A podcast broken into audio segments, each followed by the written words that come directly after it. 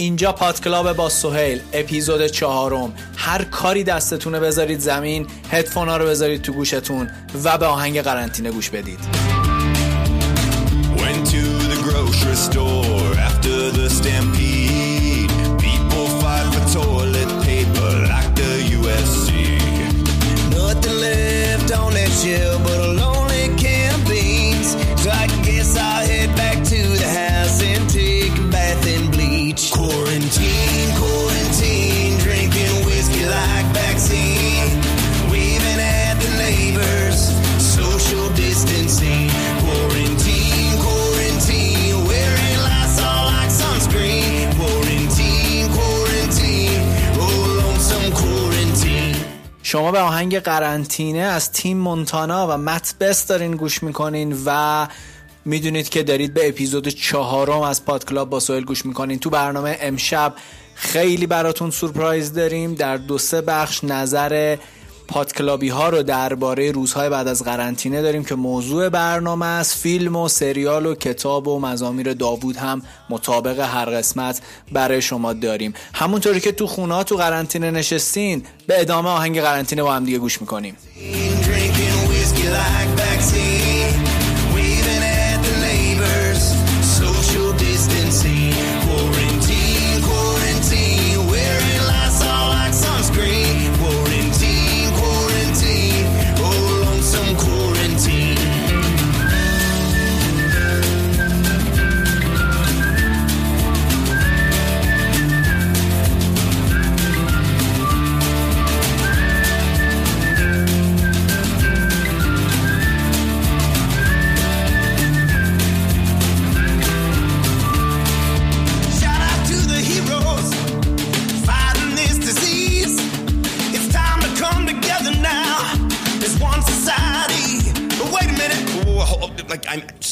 Stop. I meant that in like a metaphorical sense, not a literal sense, because if we came together, that would be the antithesis of what quarantine. و حالا این شما و این اپیزود 4 پادکلاب با سهیل به صورت خیلی رسمی به پادکلاب خوش اومدین. Quarantine, drinking whiskey like vaccine, waving at the neighbors, social distancing.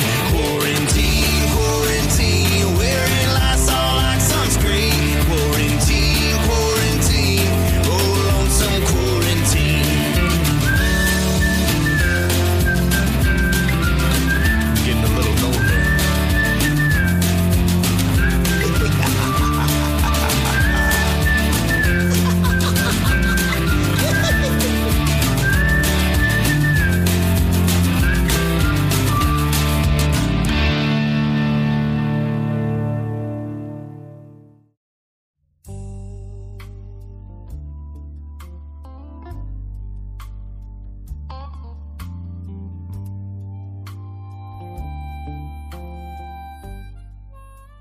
حالا اینجا اولین بخش پادکلاب اپیزود 4 که من همیشه براتون یه کتابی رو معرفی میکنم و این بار کتاب کافکا در ساحل اثر هاروکی موراکامی رو میخوام بهتون معرفی کنم. فکر میکنم خودم این کتاب 3 بار خوندم و شاید با این موضوعی که تو برنامه امشب پادکلاب هست راجع به روزهای بعد از قرنطینه یه شباهت‌هایی داشته باشه و حالا در کل راجع به موراکامی میخواستم صحبت کنم.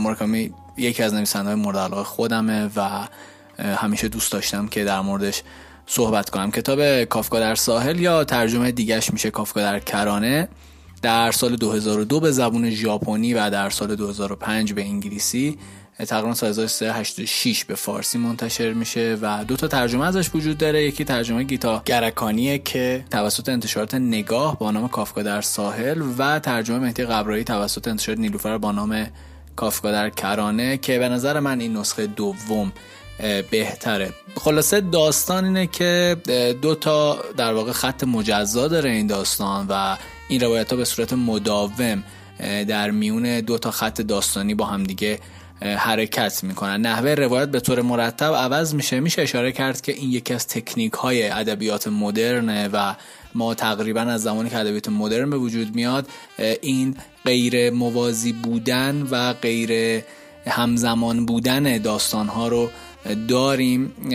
داستان کافکای 15 ساله‌ای روایت میشه که از خونه پدرش فرار میکنه تا از نفرینی که در واقع دنبالش بوده فرار بکنه و میخواست مادر و خواهرش رو پیدا بکنه. حالا توی این داستان کافکا به جاهای مختلفی میره، اتفاقای عجیبی براش میفته و میشه گفتش که با یک داستان عجیب غریب که البته سبک کتاب رئالیسم جادویی مواجه میشین. اگر با ادبیات ژاپن آشنا باشین متوجه این که رئال جادویی در ژاپن یک مقدار با رئال جادویی که در آمریکای لاتین هست با هم دیگه فرق میکنن. کافکا در کرانه دلبستگی‌های همیشگی موراکامی به فرهنگ عامه و رئالیسم جادویی، تعلیق، طنز، زمینه داستانی پیچیده و در این حال تمایلات جنسی قوی رو به اجرا میذاره. همچنین میشه گفتش که موراکامی داره به یه آیین سنتی ژاپن به نام شینتو تاکید میکنه و شخصیت اصلی همیشه در حال عزیمته. من یه فلش بک بزنم به کارهای موراکامی و پروتاگونیست های اصلی رمان جنگل نروژی که میشه گفتش که یکی از معروف‌ترین کتاب‌های موراکامیه. همشون یه سن بین 20 سال تا 30 سال دارن و تو این رمان هم این اتفاقات میفته. یه چیز جالب میشه براتون تعریف کرد از این که پس از انتشار رمان در واقع کافکا در کرانه به زبان ژاپنی، موراکامی خواست از خواننده‌های خودش که تو وبسایت بیان و سوالاشون رو مطرح بکنن. موراکامی شخصاً به 1200 سوال از 8000 سوالی که مطرح شده بود جواب میده و توی مصاحبه‌ای که منتشر شد ازش تو وبسایت انگلیسی این کتاب میگه راز فهم رمان در چند بار خواندن آن نهفته است. کتاب شامل چندین معما می شود اما راه حلی تدارک دیده نشده. در عوض چندی از معماها ترکیب شدند و از طریق تعامل با احتمالها شکل می گیرند. پاسخها برای هر خواننده متفاوت خواهد بود. راه دیگر در نظر گرفتن عملکرد معماها به عنوان بخشی از پاسخ است. توضیحش مشکل است اما بالاخره این همان رمانی است که شروع به نوشتنش کردم. خود موراکامی خیلی این رمان رو دوست داره و خب این رمان میشه گفتش که خیلی مورد تحسین قرار گرفته. شخصیت اصلی کتاب اسمش کافکا تاموراه و اسم اصلیش در کل کتاب هیچ موقع فاش نمیشه. این پسر از زمانی که در واقع از خونه فرار میکنه به خاطر نویسنده چک و معروف فرانتس کافکا در واقع اسم خودش رو کافکا میذاره و ما نمیدونیم که در واقع اسم اصلیش چیه. رمان 79% آرا رو از وبسایت آی دریم بوکس بر اساس 31 نقد از منتقدان حوزه کتاب دریافت میکنه و جان اپ دایکت امتناع از مطالعه این کتاب رو غیر ممکن و خود کتاب رو وزن دهنده ذهن اسم میبره ازش. ترجمه انگلیسی کتاب که در سال 2006 توسط فیلیپ گابریل صورت میگیره برنده جایزه ترجمه مونث کلاب میشه. رمان در مجموع نقدهای مثبتی رو دریافت میکنه، تحسین میشه و خب میشه گفتش که از افتخارات دیگه کتاب در میان 10 کتاب سال نیویورک تایمز قرار میگیره و جزو افتخارات خیلی مهمه این کتابه. کافکا در کرانه اثر پیچیده، وسیع، عجیب، جالب و میشه گفت سرشار از صلح و آرامشه. من خیلی توصیه میکنم خوندن این کتاب رو و میخوام یه تیکای از این کتاب رو برای شما بخونم و شاید بیشتر از این نمیخوام توضیح بدم، میخوام جذاب بمونه. برید کتاب رو بخونید، دوست داشتید بخشای مختلفش که براتون جذاب بود میتونید صداتون رو برای ما حتی بفرستین. ترجیحی که من دارم تو این بخش کتاب رو معرفی میکنم اینه که خیلی کوتاه به شما معرفی کنم و اون حالت رمزآلود کتاب هنوز برای شما باقی بمونه. در یکی از معروفترین بخش ها موراکامی نوشته که وقتی که طوفان تمام می شود تو به یاد نخواهی داشت که چگونه آن را دوام آوردی، چگونه جان سالم به در بردی. در واقع تو هیچگاه مطمئن نخواهی بود که آیا طوفان به راستی تمام شده است، ولی آنچه مسلم است از طوفان که در آمدی همان آدمی نخواهی بود که پا به طوفان نهاد. معنی طوفان همین است. من این بخش رو انتخاب کردم به خاطر شرایط امروز و اینکه آیا ما آدم‌های خواهیم بود که به قبل از دوران این ویروس برمیگردیم یا خیر، یا اینکه مثل یک طوفان که موراکامی داره ازش اسم میبره ما هم وقتی از این طوفان درمیایم دیگه آدم‌های سابق نیستیم. و میشه گفتش که یکی دیگه از بخشایی که مکس وینتر توی نیویورک سیتی تایم در واقع راجع به این رمان نوشته رو برای شما میخونم و میریم سراغ بخشای بعدی که نظرات شما هاست در مورد روزهای بعد از قرنطینه. بستن چشمانت هیچ چیز را تغییر نخواهد داد. صرفاً به این دلیل که نمیخواهی شاهد اتفاقات پیرامونت باشی، هیچ چیز ناپدید نخواهد شد. در واقع این بار که چشمانت را باز کنی، همه چیز بدتر از قبل خواهد بود. حقیقت دنیا اینگونه است. چشمانت را باز نگه دار. فقط یک بزدل است که چشمانش را میبندد. بستن چشمانت و گرفتن گوشهایت زمان را متوقف نخواهد کرد.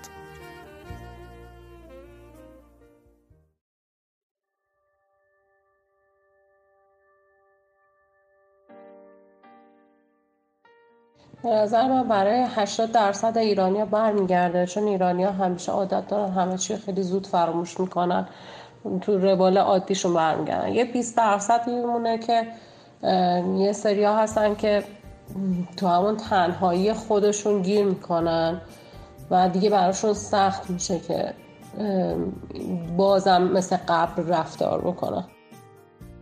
به نظر من یه مدت خیلی کوتاه میمونه این قضیه، حالا ترس یا وسواس یا هر چیزی که توی این طول دوران قرنطینه رو مونده، یه مدت خیلی کوتاه از بین میره، چون معمولا خیلی آدم زود همه چی یادشون میره و تغییر میپذیرن.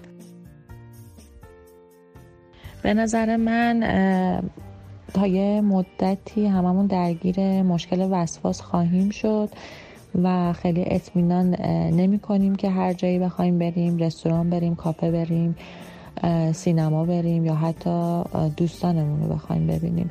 یعنی یه جورایی عادت کردیم به معاشرت نکردن و تا یه مدت زیادی هم اثراتش قطعاً باقی خواهد بود و این عدم اطمینانه به نظرم تا مدت زیادی با همون هست.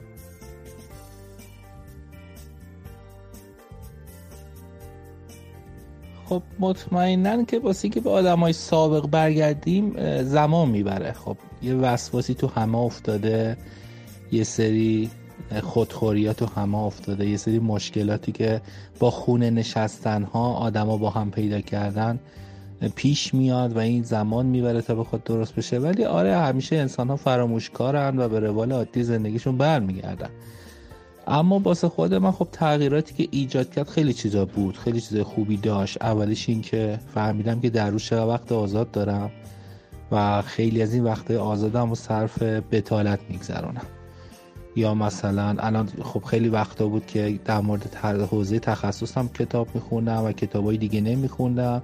تو این بیکاری و قرنطینه باعث شد که من دوباره کتاب خوندن غیر تخصصیمو شروع کنم، در مورد غیر از رشته‌ام به خیلی چیزا فکر کنم، واسه آینده‌ام بتونم بهتر برنامه‌ریزی کنم. تو همین دوران باعث شد که مثلا وقتایی که قبلا نداشتم الان وقت بذارم واسه یه سری کارهایی که تخصصی‌تر باشه، یه چیزا رو یاد بگیرم.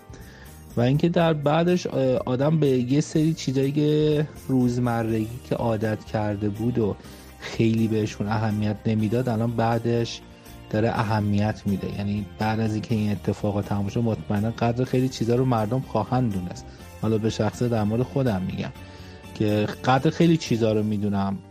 یه استخر رفتم بود که همیشه قور میذارم بابا چقدر بریم استخر، هفته که نمیشه استخر. الان حسرت یه استخر رفتنم.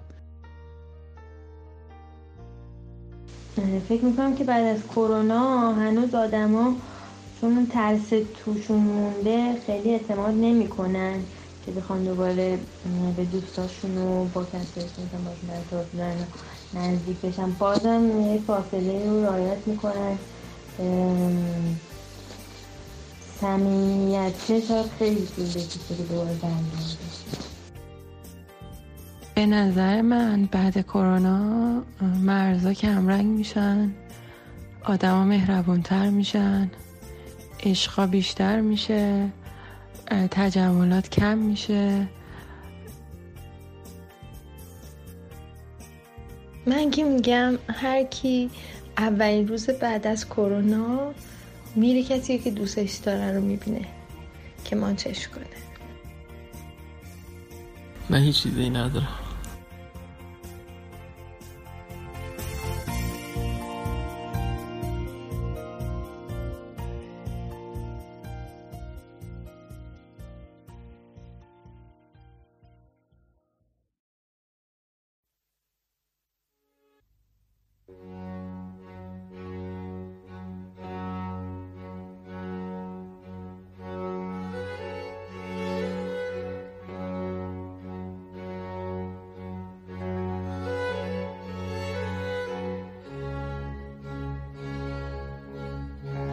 There's no red light on.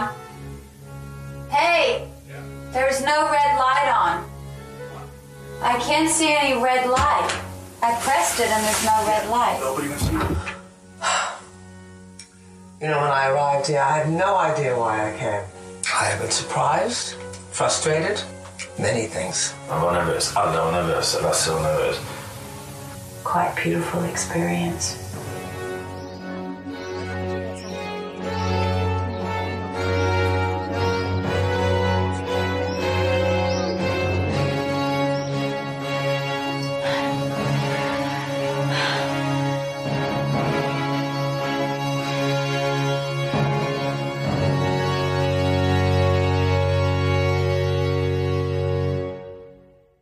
امیدوارم که تا اینجای برنامه پادکلاب لذت برده باشین و مطابق معمول میخوایم وارد بخش فیلم بشیم با سپر، بخشی که هر قسمت از پادکلاب یک فیلم جدید رو برای شما معرفی میکنه و خب ما منتظر نظرات شما هستیم. قبل از اینکه وارد خود فیلم بشیم میخوام از سپر بپرسم که نظرش راجع به روزهای بعد از قرنطینه چیه و روزهای بعد از قرنطینه رو چطوری میبینه. سپر خیلی خوشحالم که اینجا با منی و برای من روزهای بعد از قرنطینه بگو اول. سلام، منم خوشحالم که هستم اینجا. در مورد روزهای بعد از قرنطینه که والا فعلا باید حدس و گمان داشته باشیم چون هنوز به بعد از قرنطینه نرسیدیم که ببینیم چه اتفاقی میفته. اما گفتم توی برنامه هفته قبلم گفتم که راجع به دلتنگی پرسیدی، یه سری کارا بود ما انجام میدادیم که حالا تو قرنطینه انجامش نمیدیم و حالا قشنگ نگاهمون عوض میشه. یعنی بعد از قرنطینه میفهمیم که آخ این زندگی عادی که شاید قر میزدیم که چرا اینقدر روتینه برامون، حالا یه مدت نداشتیم برامون داستان شده. من فکر میکنم که داستانیه که دیگه بعد از قرنطینه همه متوجه این هستیم که چجوری حواسمون به زندگیمون باشه، خیلی چیزا هم دیگه رعایت میکنیم بای دیفالت و اینکه حواسمون جمعه. من امیدوارم که سریعتر برسیم به روزهای بعد از قرنطینه به خاطر اینکه حالا هم بحثن که این مریضی از بین بره و هم بحثن که جذابه حالا با آدم‌های مختلف بعد از قرنطینه سر و کله زدن. من دارم جالبه. مرسی ازت. و حالا میخوایم وارد بخش فیلم بشیم. طبق چیزی که من میدونم قراره که درباره فیلم داگویل صحبت کنیم، یکی از اثرای لارس فون تریر دانمارکی که خب این کارگردان ناماشناس ولی در عین حال متعلق شاید به سینمای روشنفکریه. خیلی‌ها فیلماشو دیدن، خیلی‌ها اسمشو شنیدن، فیلماشو ندیدن و شاید براشون جالب باشه که هم راجع به این فیلم بدونیم هم راجع به خود فون تریر که فیلم‌های بسیار عجیب غریبی هم داره. بازیگر شاخص فیلمم که قطعاً نیکول کیدمنه و شاید برای سریام جذاب بشه. وارد میشیم با سپر و راجع به داگویل قراره صحبت کنیم.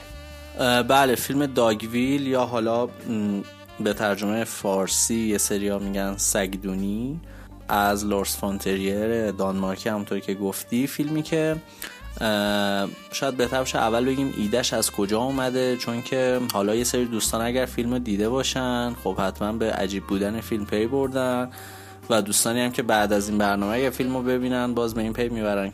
از یک نمایشنامه اومده از اثرهای برشت و داستان اینجوریه که فون تریر میگه من این نمایشنامه رو خوندم و حالا تصمیم گرفتم که اینو کار بکنم و داشتم فکر میکردم مثل هر اقتباس دیگه‌ای که خب کجاهاشو نگه دارم کجاهاشو حذف کنم و اینا و برنامه‌ام این بود که کلاً در یه فضای عادی این فیلمو فیلم برداری کنم. حالا برای اینکه اسپویل نشه باز من باید خیلی محتاطانه بگم ولی حالا اینو میتونم بگم که خب لوکیشن فیلم لوکیشن بسیار عجیب غریبیه، حالا در آینده اونایی که ببینن فیلمو متوجه میشن. میگه داشتم به اینا فکر میکردم و یه روزی رفتم ماهیگیری و از بالا به کل شهر نگاه کردم و ایده نقشه اومد تو سرم و تصمیم گرفتم که فیلمو در حقیقت بر اساس نقشه شهر بسازم یا حالا در حقیقت شاید همون لوکیشن منظورشه که خب به نظر من خیلی خوب کار کرده این، چون که تصور این که این فیلم شاید میخواست در فضای عادی ساخته بشه به نظر نمیرسید که بتونه یه همچین تاثیرگذاری روی مخاطب داشته باشه. و اینکه مثل اکثر فیلم‌های فون تریه شخصیت محوری یک زنه و خود فون تریه، یعنی خب حالا بازم من یه اشاره بکنم به سایر فیلم‌هاش مثل ملانکولیا که خب از فیلم‌هایی که خودم خیلی دوستش دارم، یا ضد مسیح، یا خیلی فیلم داره. حالا فون تریه از اون دسته کارگرداناییه که فیلم‌های خوب زیادی داره و شخصیت محوری یک زنه. در مورد داگویل میگه که حالا من اول با خود نیکول کیدمن شروع کنم که نیکول کیدمن نمیخواسته قبول کنه این نقشو. یه فیلمی داره فون تریه به اسم رقصنده در تاریکی که اونم از جمله فیلم‌های بسیار زیبا و واقعا آزاردهنده فون تریه هست و اون پایان عجیب و غریبش که اونجا نقش اول فیلمو خانم بیورک بازی میکنه. میگه که اصلا داستان اینجوری بوده که بیورک نامه می‌نویسه به نیکول کیدمن و میگه که بابا این نقشو بازی نکن، اصلا فکر نکن که الان اوکیه بری اینو بازی بکنی. و نیکول کیدمن هم اینو بهش بیورک میگه که میگه به خاطر اینکه فون تریه روحتو میخوره، حالا ببین. و نیکول کیدمن میگه خب من صحبت کردم با فون تریه و گفتم که من خب بازی نمی‌کنم. و فون تریه گفتش که اوکی بیا حالا با هم صحبت بکنیم و یه 45 دقیقه با هم صحبت کردیم و من تصمیم گرفتم که برم فیلمو بازی بکنم و به من نگفت که مثلا برو تمرین بکن و برو این کارا رو بکن و اینا، به من گفت برو کوهنوردی، برو این کارا رو بکن و اینا. و یه سری حرفای خیلی مهم بهم زد که منو قانع کرد که خب چون فون تریه هنوز دوست منه نمیتونم بگم که چه حرفایی زده، که خب واقعا بسیار جذابه. ببین چجوری مثلا تو 45 دقیقه تونسته نیکول کیدمن راضی بکنه که این نقشو بازی بکنه. این داستانه حاشیه‌ای فیلم خیلی زیاده. و اینکه در مورد اینکه حالا چرا با این محوریت ساخته میشه، بازم خود فون تریه جایی میگه که من اصلا داستانم اینجوریه که میام هر موقع میخوام یه داستانی رو بگم در مورد خودمه، در مورد خودم میگم و بعد شخصیت‌های دورم معمولا خانم‌ها هستن. وقتی داستان تموم میشه من میام برعکس میکنم اینو، یعنی یه زنی رو میذارم جای شخصیت خودم که شخصیت اصلی بوده و حالا محوریت عوض میشه. و خب میگه که بعدش همه به من میگن که همه خانم‌ها به من میگن که تو چجوری انقدر تونستی ما زنا رو درست نشون بدی، ولی خب این سوال مسخره‌ایه به خاطر اینکه من اصلا تلاشی نمی کنم که یک شخصیت یا یک چیز زنانه درست بکنم. من شخصیت خودم زندگی عادیمه، میگم حالا اینو یه زنی بازی بکنه و به خاطر همینه که این خیلی منطقی عذاب در میاد. سپر مرسی که به ما اینا رو گفتی. یه چیزی که من از فون تریه ها رو میخوندم، به خصوص که فیلم در واقع قبل از این در واقع آخرین فیلمه فکر میکنم فون تریه که خانه‌ای که جک ساخته، یه فیلم کاملا عجیبه و حالا اون خودش سوژه خیلی جالبیه. خب ما میدونیم که فون تریه جایزه خیلی معروفی رو هم گرفته و کارگردان شناخته شده و حالا در واقع سبک خودش رو داره، یه جورایی آدم‌های سینمای خودشو داره.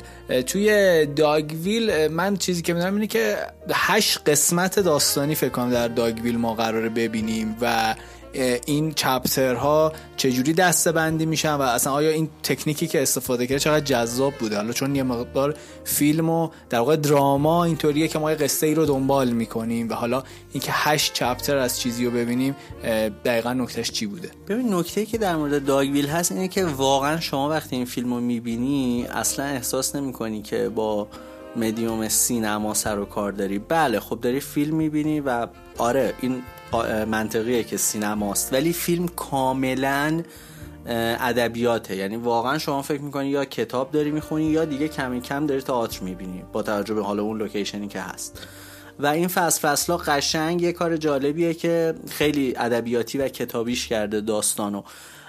باید به هر حال یه گریزی الان بزنم به داستان که خب یک حالا محله‌ای هست به اسم داگویل و یه سری مردمان خیلی کم جمعیت یه سریا زندگی میکنن توش خیلی آروم، کسی هم اصلا بهشون کاری نداره، اینا هم در حقیقت به کسی کاری ندارن تا اینکه مهمونی میرسه برای ساکنین این منطقه. و در حقیقت اینجا حالا چپترها آغاز میشه چون این مهمون تنها و با این جمعیت کم حالا تقابلی شروع میشه و یه داستانی شروع میشه در حقیقت. و با توجه به اینکه فیلم در حقیقت راوی داره، یعنی یک راوی جدا از این که ما داریم فیلم رو میبینیم برامون داره میگه اینا رو، یه ذره در حقیقت مخاطب کاملا یک جایگاهی داره که میتونه قضاوت بکنه داستانو. حالا یه سری جاها نوشته بودن انگار که یه جایگاهی مثل جایگاه خدا داره، اینم هست دقیقاً، چون تو کاملا کاری که فون تریر میکنه اینه که داری از خیلی بالا این داستانو میبینی، خیلی، یعنی همینطور داری آگاه میشی. و حالا از لحاظ میزانسن و دکوپاژ هم این کارو واقعا میکنه فون تریه، و به نظرم این چپتر کردن و حالا راوی داشتن و اینها کاری بوده که فکر شده بوده. بازم خود فون تریه راجع به این فیلم میگه که من داستانم اینجوری بود که میخواستم هر چی که تو صحنه شما میبینید یه کاربردی داشته باشه، که حالا اگر آخر فیلم یعنی فیلمو ببینید و آخرش متوجه میشین که واقعا اینجوری بوده، چون یه سری اتفاقات عجیب و غریب تو فیلم میفته، یه سری اکتا، یه سری اشیا به نوع عجیبی باهاشون برخورد میشه. و فیلم هم که در اکثر اوقات دوربین روی دسته و انگار واقعا خود فیلم بردارم داره قدم میزنه تو اون فضا و اینا، و از این جهات تونسته به همون آزادی که شاید شما یه رمانو میخونی تصور میکنی، کار جالبی کرده که این کتاب، این در حقیقت فیلم رو هم شما وقتی میبینی همون حالت داره برات مثل کتاب. حالا فونتریه البته یه سری فیلم داره که به نظرم میتونیم بازم بعدا بیایم سراغش، کارگردانی که حتما من توصیه میکنم بقیه فیلماش هم ببینید، من خصوصا میگم حالا شاید برای خانوم ها جذابتر باشه چون معمولا شخصیت اصلی فیلمش خانوم ها هستن.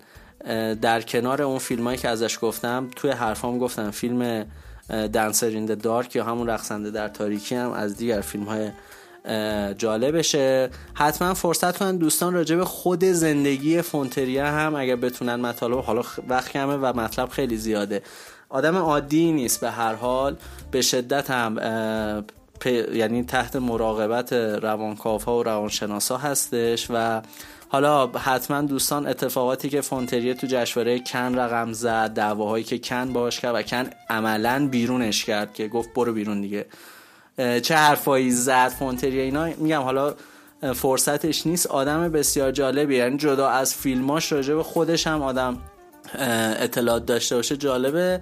خوشحالم از این که یه همچین کارگردان، حالا حداقل فعلا جوونه، فیلمم میسازه و ما میتونیم فیلماشو ببینیم. ممنونم از سپر، راجب فونتریه صحبت کردیم، فیلم داگویل. شخصیت فونتریه هر چقدر که پیچیده است و همونطوری که سپر گفت خانوم ها معمولا شخصیت اصلی داستانش هستن، فونتریه تو زندگی شخصیش خیلی موفق نیست و دوبار ازدواج میکنه، هر دوبار 8 سال بیشتر طول نمیکشه و هر دوبار هم جدا میشه. شاید حالا اینکه خانم ها شخصیت اصلی داستانشن برمیگره به مسائل خیلی عجیب غریبی که تو ذهن آدم پیچیده مثل فونتریه وجود داره. این بخش با سپر در مورد فیلم داگویل هم تموم شد و دوست دارم که برید فیلمو ببینید، نظراتتون رو برای ما بفرستید تا ما بتونیم بیشتر با هم دیگه راجع به این موضوع گپ بزنیم. میریم سراغ بخش بعدی پادکلاب.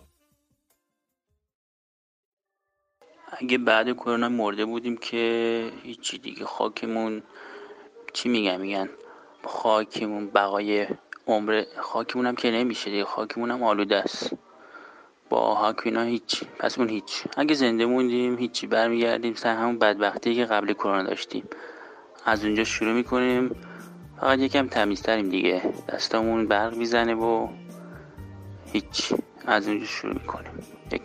فیلم هم زیاد دیدیم قبلش دیگه، فیلم نداریم واسه دیدم، همین. به نظرم بعد از کرونا هممون خیلی زود برمیگردیم به اون حالت قبلمون، فقط با این تفاوت که فکر میکنم بیشتر از قبل برای چیزایی که داشتیم و داریم شکرگزاری میکنیم. من که امیدوارم خیلی زود تموم بشه این دوران، چون دیگه خودم حقیقتا از این شستشوهای افراطی واقعا خسته شدم. حتی سختی دوری از عزیزانم هست، ولی خب همین. به نظر من زندگی بعد از کرونا یه سری تغییرات و اتفاقات توی زندگی آدمو به وجود میاره. آدما قدر لحظه ها و داشته ها و اطرافیانشون رو بیشتر میدونن و از اون لحظه‌ای که توشن و دارن زندگی میکنن نهایت استفاده رو میکنن تا بعداً حسرتش رو نخورن.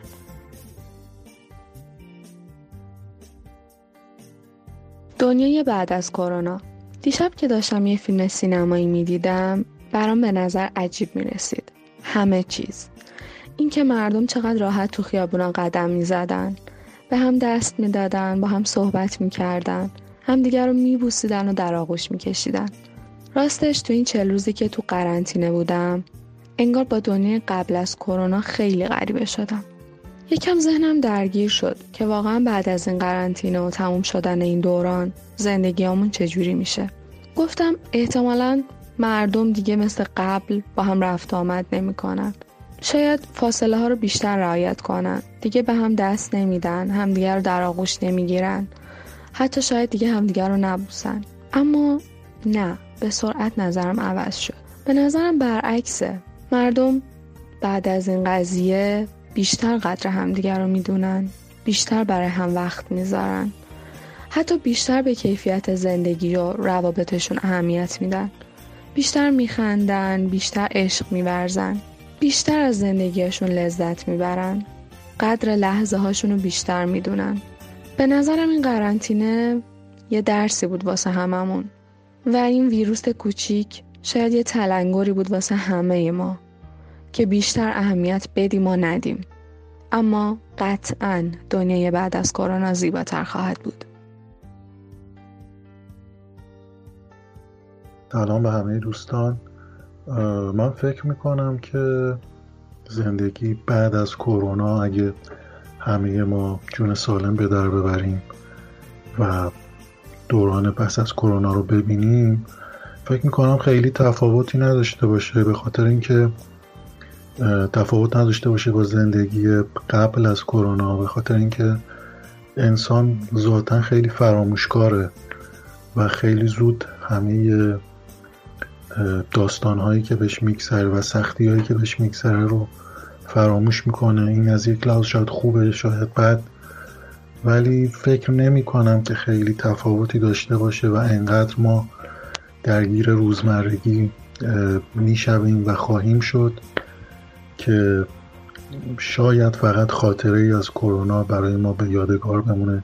ولی به شخصه امیدوارم که خیلی درس بگیریم از این شرایط و همدیگر رو بیشتر دوست داشته باشیم و از زندگی بیشتر لذت ببریم.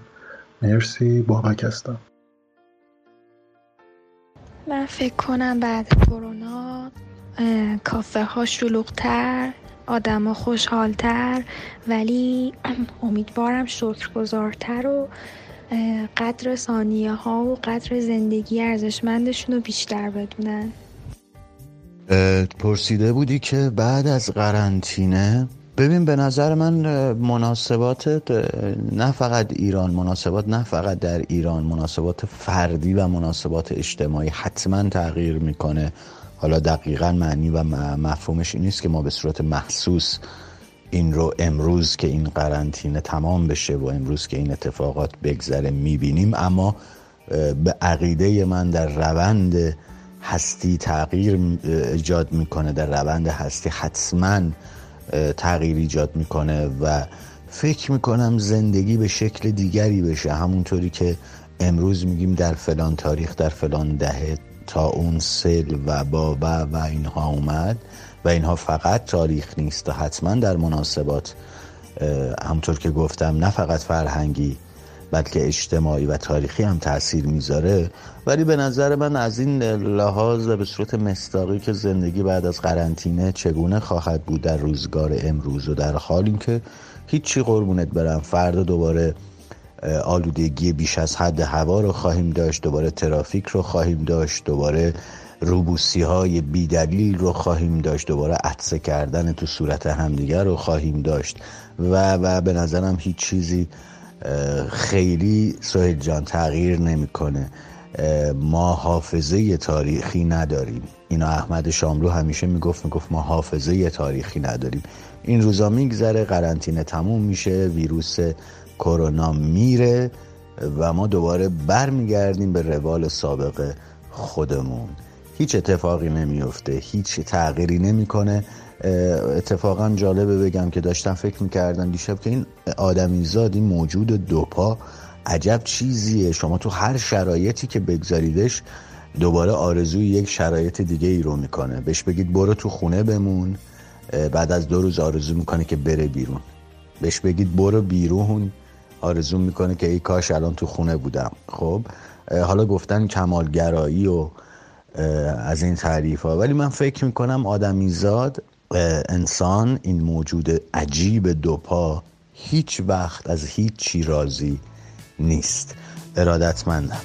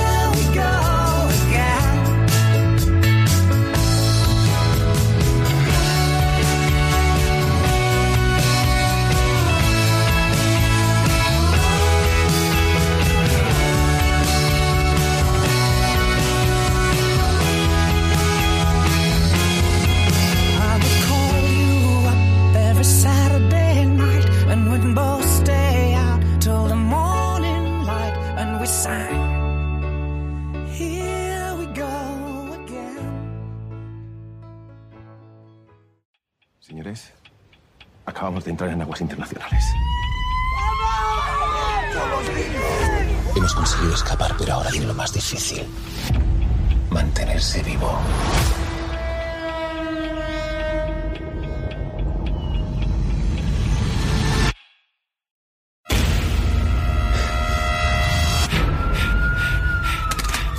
¡Por allí, por allí!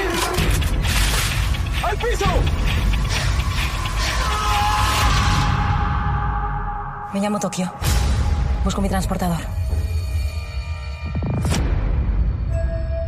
Señorita Tokio, bienvenida a Tailandia.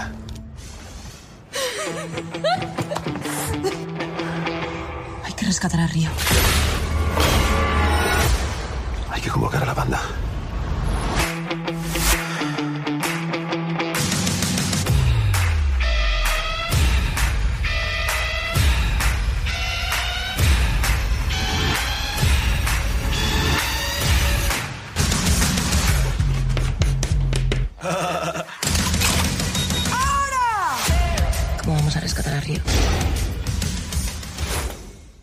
وارد چهارمین هفته شدیم با 4th سریال با یگانه خدامی که طرفدار زیادی داره و من بهش تبریک میگم.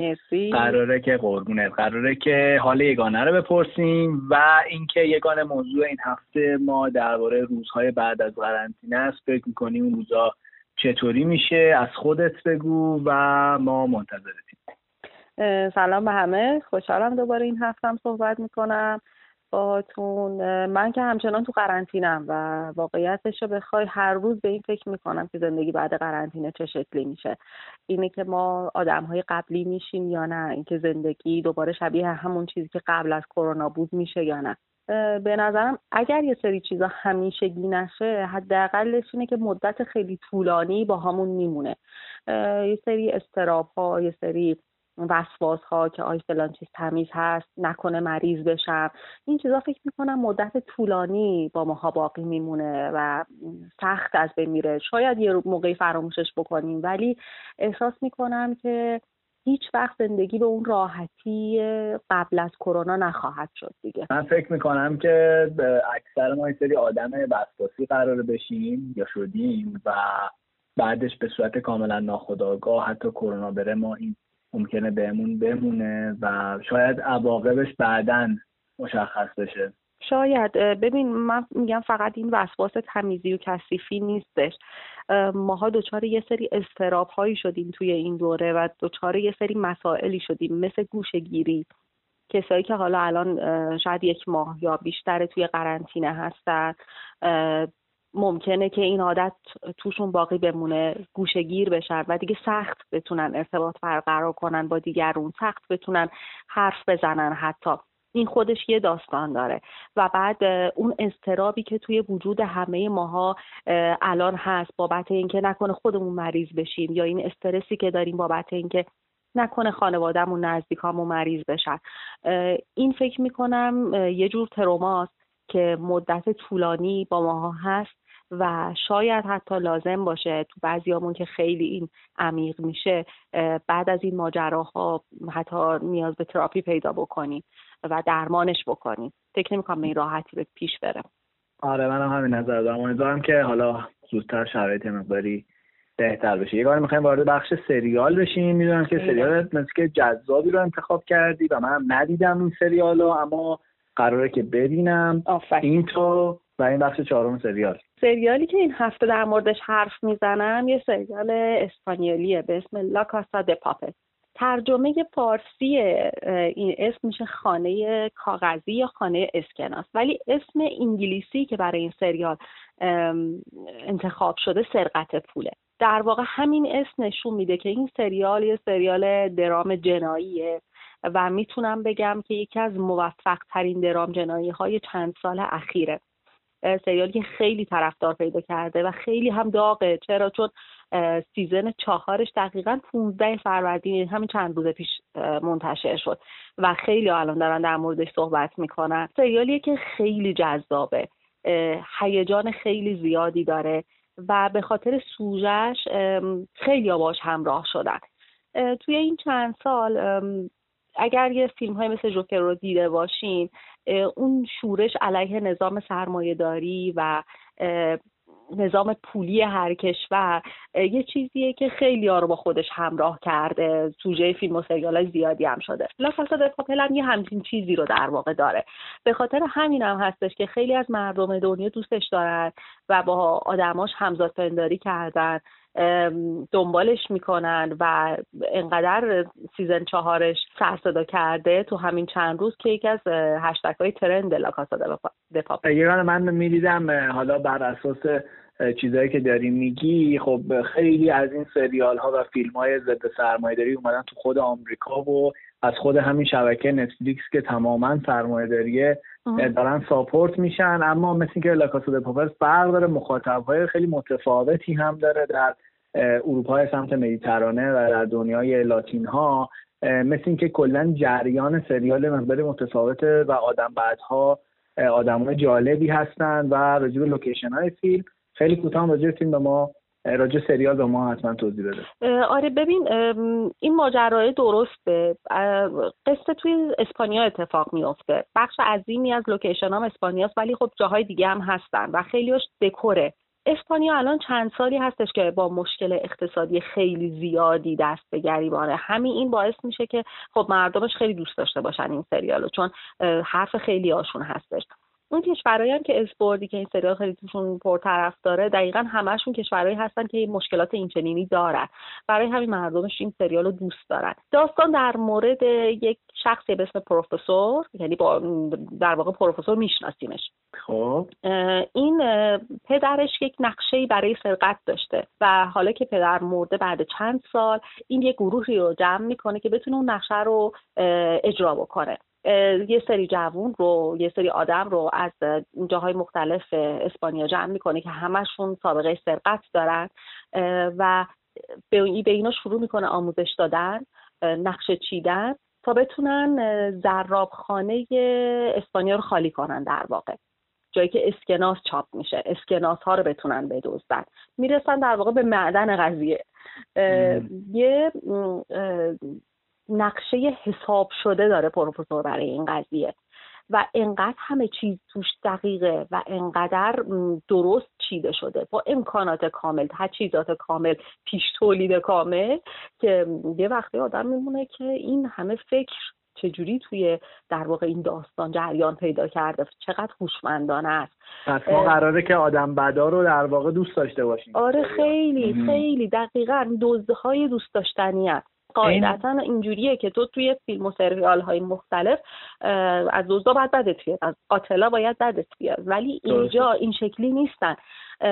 نه تنها اون قضیه‌ای که حالا یه چند سالی هستش که باب شده، شخصیت خاکستری، فراتر از اونه. تو این دزدا رو دوست داری. چرا؟ چون همشون شخصیت‌های خیلی باحال و دوست داشتنی هستن، فانن حتی. و بعد یه ماجراهایی توی زندگی‌های هر کدومشون بوده که تو قسمت‌های مختلف داستان وقتی فلاش بک زده میشه به گذشتهشون، به اون زمانی که دارن این نقشه ها رو طراحی میکنن و با هر کدوم از اینا جدا جدا آشنا میشی، میبینی که نه میتونی باشون همراه بشی، نه بهش اینجا حق میدی. اینا خاکستری هم دیگه نیستن، دوست داشتنی ان قشنگ. این ماجرایی که داری از دوست داشتن اینها میگی به نظرم خیلی جالبه و یه جورایی این ماجرای اصلی که داری تعریف میکنی راجبه داستانهای در واقع حاشیه اینا، داستانهای فرعی که اونها هم قویه، نقاط قوت زیادی یه سریال میتونه داشته باشه، اما همیشه داستانهای فرعی بسیار سخت در میانه از آب، یعنی یه موقع شما حتی حوصله دیدنش هم نداری. نه اینطوری خیلی شاید خیلی متوجه نشن که دارن داستان فرعی میبینن، اما خب اینجوری که تو تعریف میکنی این سریال میتونه خیلی قوی باشه به دلیل اینکه خب همه این نکاتو پر کرده. اسم اینا 8 تا شخصیتن، درسته؟ آره، هر کدومشون اسم یه شهر رو دارن. در واقع پروفسور وقتی که اینا رو دوره هم جمع میکنه ازشون میخواد که هر کدومشون اسم یه شهر رو برای خودشون انتخاب بکنن. چرا؟ چون در واقع با شخصیت‌های حقیقی همدیگه آشنا نشن و ارتباطی با اون شخصیت حقیقی نداشته باشن. اینا هر کدوم اسم یه شهر رو دارن: دنور، اسلو، نایروبی، توکیو، ریو. و تو کل سریال اینا رو با این اسما میشناسی. حتی یه جوری میشه که وقتی اسمای اصلیشون هم تو قسمت‌های مختلف لو میره اصلا یادت نمیمونه، همون اسم شهرها رو بیشتر تو ذهنت میمونه و با اونا میشناسیشون. و شخصیت‌های مثل توکیو، نایروبی، دنور شخصیت‌های خیلی خیلی دوست داشتنی هستن، جز پرطرفدارترین ها. برلین همینطور. اینا هر کدومشون از اونان که خیلی آدم رو با خودشون همراه میکنن. خب خیلی جالب میتونه باشه. و اینکه بر اساس آخرین چیزی که نتفلیکس در واقع ریلیز کرده، پرطرفدارترین و پربازدیدترین سریال غیر انگلیسی زبان نتفلیکس و خب این نشون میده که سریال بسیار پرقدرتیه. این ماجراهای حاشیه‌ای این دزدی خیلی کمک میکنه، چون هر کدوم از این آدما ماجراهای حاشیه‌ای دارن که خیلی‌هاش عاطفی و احساسیه.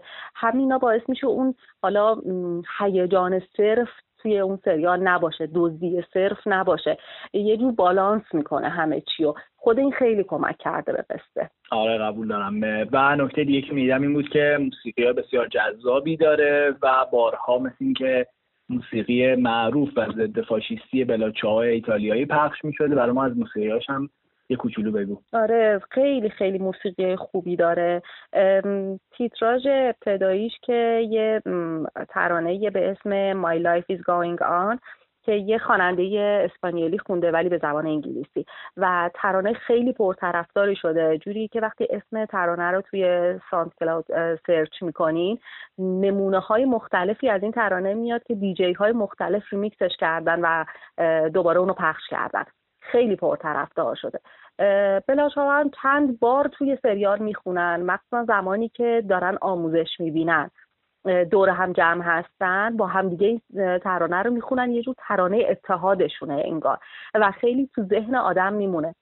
من قسمت آخر سیزن 4 یعنی جدیدترین سیزن رو همین چند ساعت پیش دیدم و تموم کردم در واقع. و تیتراژ پایانی دقیقا همین ترانه بلاچاو و اینقدر جالب بود که تا شروع کرد من شروع کردم باهاش خوندن، با اینکه اصلا قبلا این ترانه رو نشنیده بودم قبل از این سریال، ولی خب اینقدر توی سیزن‌های مختلف تکرار شده که کاملا تو ذهن تماشاچی جا افتاده و باهاش آشناست، براش حالا ما که ایتالیایی نیستیم یه چیزی فراتر از اون یک ترانه نوستالژیک واسه ایتالیایی است و خیلی روی این سریال نشسته. کلا ترانه هاش خیلی رو سریال نشسته، موسیقی متن خیلی خوبی داره، خیلی جاها هیجان رو کامل بالا میبره، موسیقیش کمک میکنه که آدرنالین بره بالا. البته اینجوری هم نیستش که همش بگم همه چی خیلی خوبه خیلی خوبه خیلی خوبه. سیزن 3 که پارسال تیر ماه اومد خیلی افت داشت، یعنی منی که خیلی طرفدار این سریال هستم و از اولش کامل دیدم و همه چی رو دوست داشتم با سیزن 3 خیلی مشکل داشتم، ولی سیزن 4 کاملا جبران کرده. 8 قسمته و 8 قسمتی که کاملا هیجان انگیزه، نفستو بند میاره و این التهاب و این نبض قصه اصلا نمیافته، کاملا میتونی باهاش پیش بری همینطوری و یه نفس از اون مدل هایی که میتونی یه نفس بشینی 8 قسمت با هم دیگه ببینی کیف کنی. یه بازگشت خیلی قوی داشته توی خیلی آره خیلی خیلی خیلی خیلی عالیه. و خب برای اونایی که نمیدونن بدونن که یگانه خدامی خیلی سریال میبینه و وقتی سریالی رو داره معرفی میکنه و ازش تعریف میکنه احتمالاً خیلی جذاب، منم حتما میبینم سریال رو. چند روز شروع میکنم به دیدنش. یگانه قراره بعد از اینکه صحبت ما تموم شد به آهنگ My Life Is Going On که سیسیلیا کول خونده و تو هم اشاره کردی تو صحبتات گوش بدیم.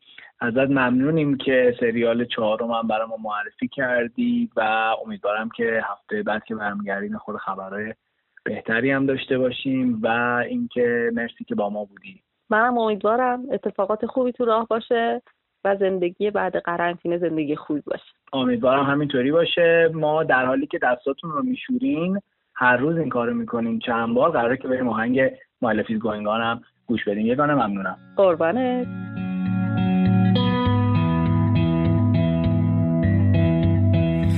If I stay with you, if I'm choosing wrong, I don't care at all. If I'm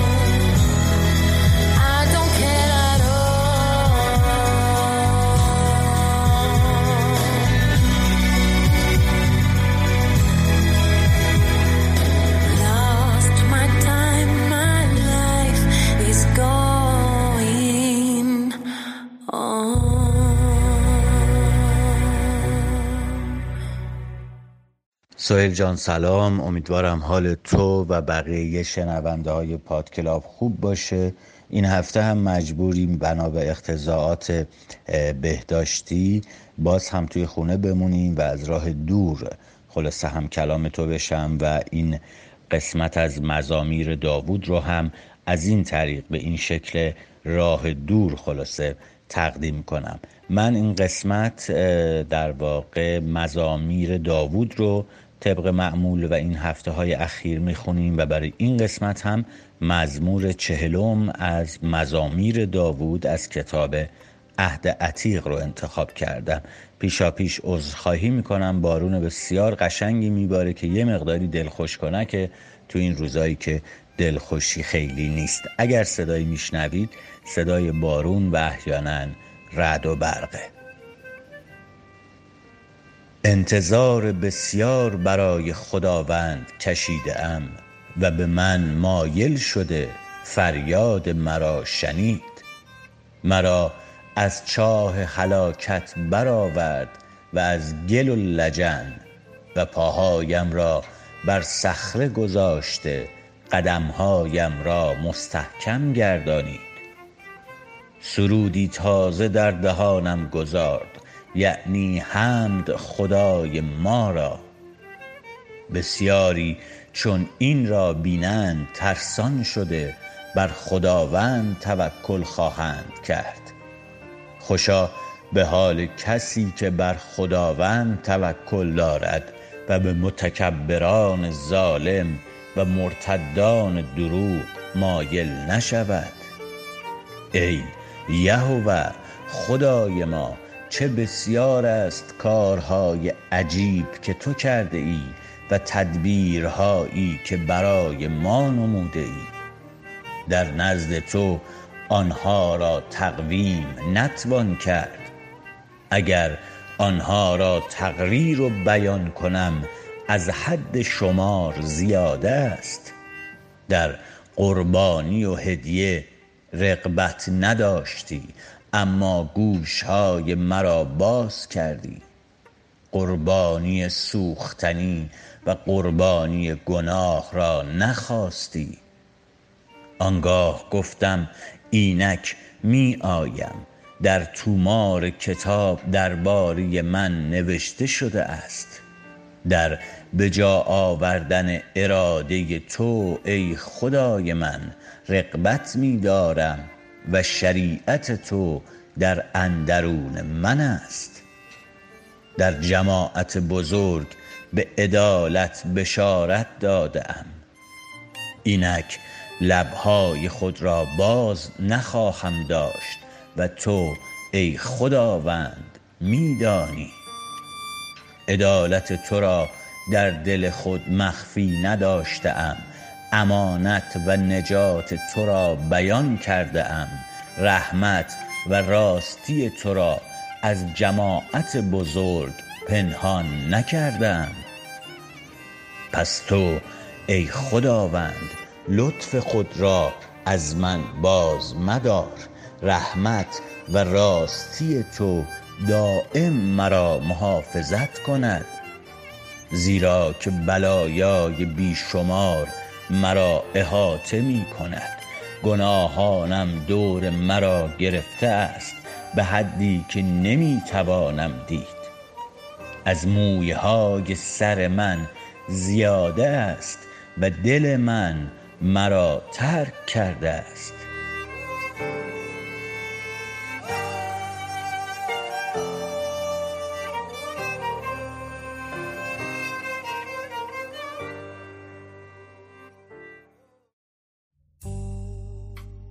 به پایان اپیزود 4 پادکلاب با سهیل رسیدیم. من جا داره که از شما تشکر کنم به خاطر تمام صداهایی که برای ما فرستادین درباره روزهای بعد از قرنطینه.